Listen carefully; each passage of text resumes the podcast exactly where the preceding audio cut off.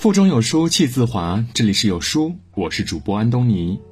今天要跟您分享的文章是：终于撤销了对这个老师的处罚，人民日报一句话振聋发聩。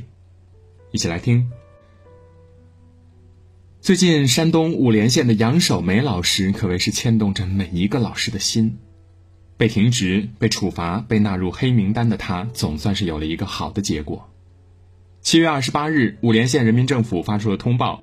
表示五莲县教体局已经撤销对杨老师的追加处理决定。五莲县委、县政府对教体局、学校进行了严肃批评教育，已经撤销追加处理决定。根据涉事老师个人意愿，已经将其从原学校调往了五莲一中。其实杨老师的事件说得上特殊，也不算特殊。回顾整件事情，甚至有几分熟悉的感觉。先是学生逃课，老师惩罚，据说用了课本抽打学生，至今也没能证实。老师就因为体罚学生而受到了学校的惩罚，停职一个月，向当事人及家长道歉，做书面检讨，取消评优资格且师德考核为不合格，党内警告处分、行政记过处分，承担诊疗费等等费用。然后教体局在学校处理的基础上再追加处理意见。扣绩效工资，不再签合同，纳入黑名单。这么优秀的老师带出了多届市高考状元，甚至在出事之后所带的班的中考成绩仍然拿下全县第一名。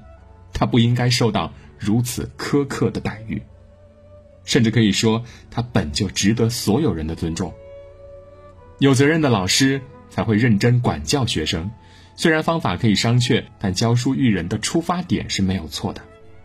人民日报客户端就此事评论说：“国将兴，必重师而重父，依法保护基层教师合法权益，让老师更有动力教书育人，在教书育人中更有尊严和获得感。职能部门责无旁贷，不要逼得老师不敢管学生，更不能让老师成了高危职业。跪着的老师教不出。”站着的学生，还记得去年那位老师的辞职信吗？因为把学生默写古诗的成绩发到家长群里，引发了部分家长的不满。有家长声称要求这位老师登门道歉，否则要将他告到县教育局。老师只好在家长群里发了一封长长的道歉信，恳求家长们。请不要出了一点儿问题就把我告到局里去，我需要每个月两千六百零七块钱的工资养家，跪求各位家长了。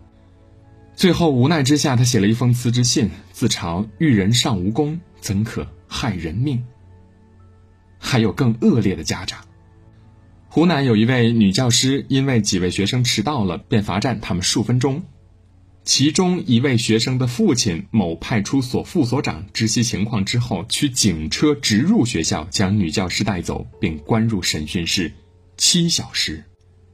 漫长的七小时，全程被人监视，没给过一口水，没给过一粒饭。事后，这位老师发问。我不知道谁给了派出所副所长这样一个权利，我到底做错了什么呢？我从来没有因为孩子迟到过而打过哪个孩子一巴掌。我勤勤恳恳教书，为什么会受到一个这样的待遇呢？另一位老师的遭遇更让人出离愤怒。去年六月八日高考结束当晚，四川某中学班主任杜老师遭到殴打。原因是他曾经管教了上课玩手机的学生，让家长有怨气。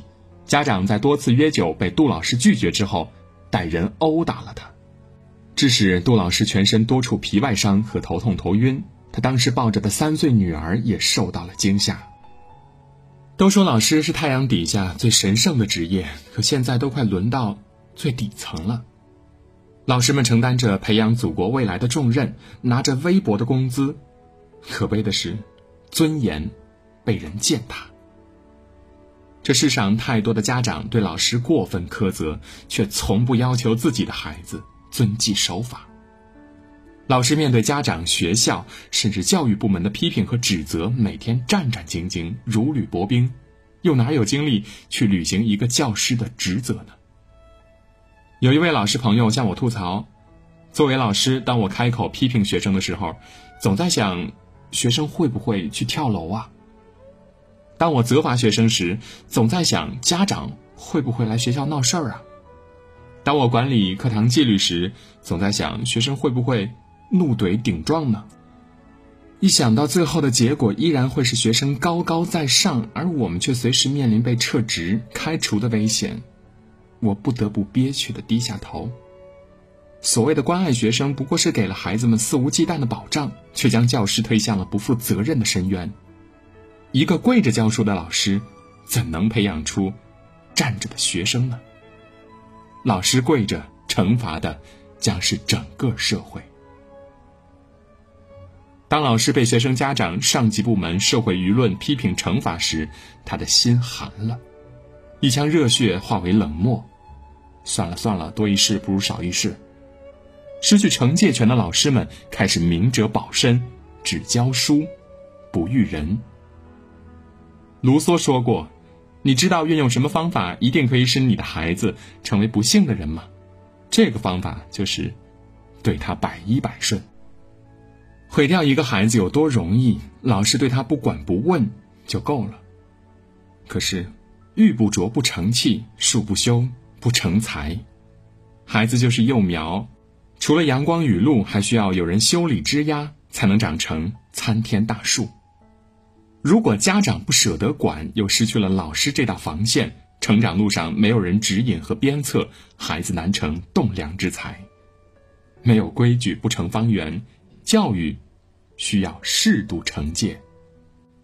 记得我们小时候，家长们对老师说的最多的一句话就是：“老师，我孩子就交给你了，他不听话，你就狠狠的打，打坏了我负责。”电影《老师好》里也有一个站直的老师苗晚秋，他的第一堂课就把学生给镇住了。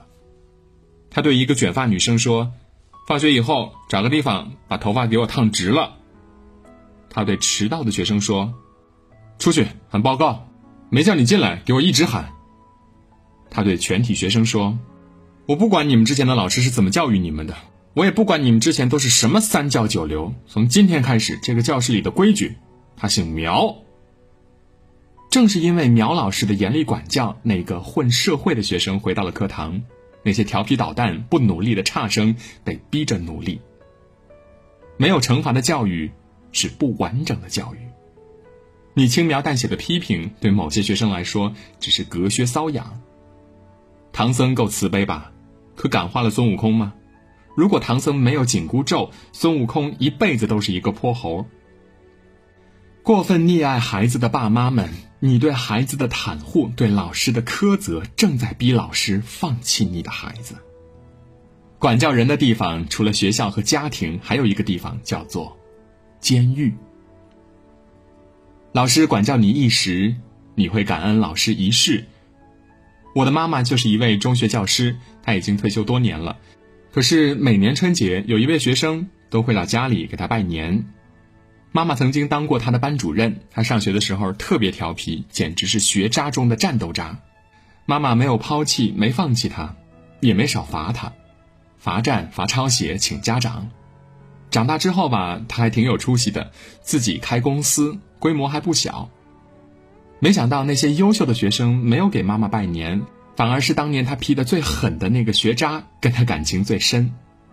那个学渣说。长大以后才明白，老师批你、骂你、教训你，其实是真的疼爱你。能遇见一个愿意管你的老师，是你一辈子的福气。是的，那个管你最严的老师，其实最希望你好。养不教，父之过；教不严，师之惰。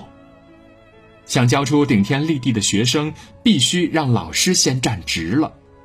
为了孩子，请善待老师。好书伴读，让阅读成为习惯。长按扫描文末的二维码，在有书公众号菜单免费领取五十二本好书，每天有主播读给你听。如果喜欢今天的文章，记得在文末点个再看，或者把文章分享到朋友圈，让更多的人和有书一起成长。我是主播安东尼，明天清晨我依旧在有书等你。早安。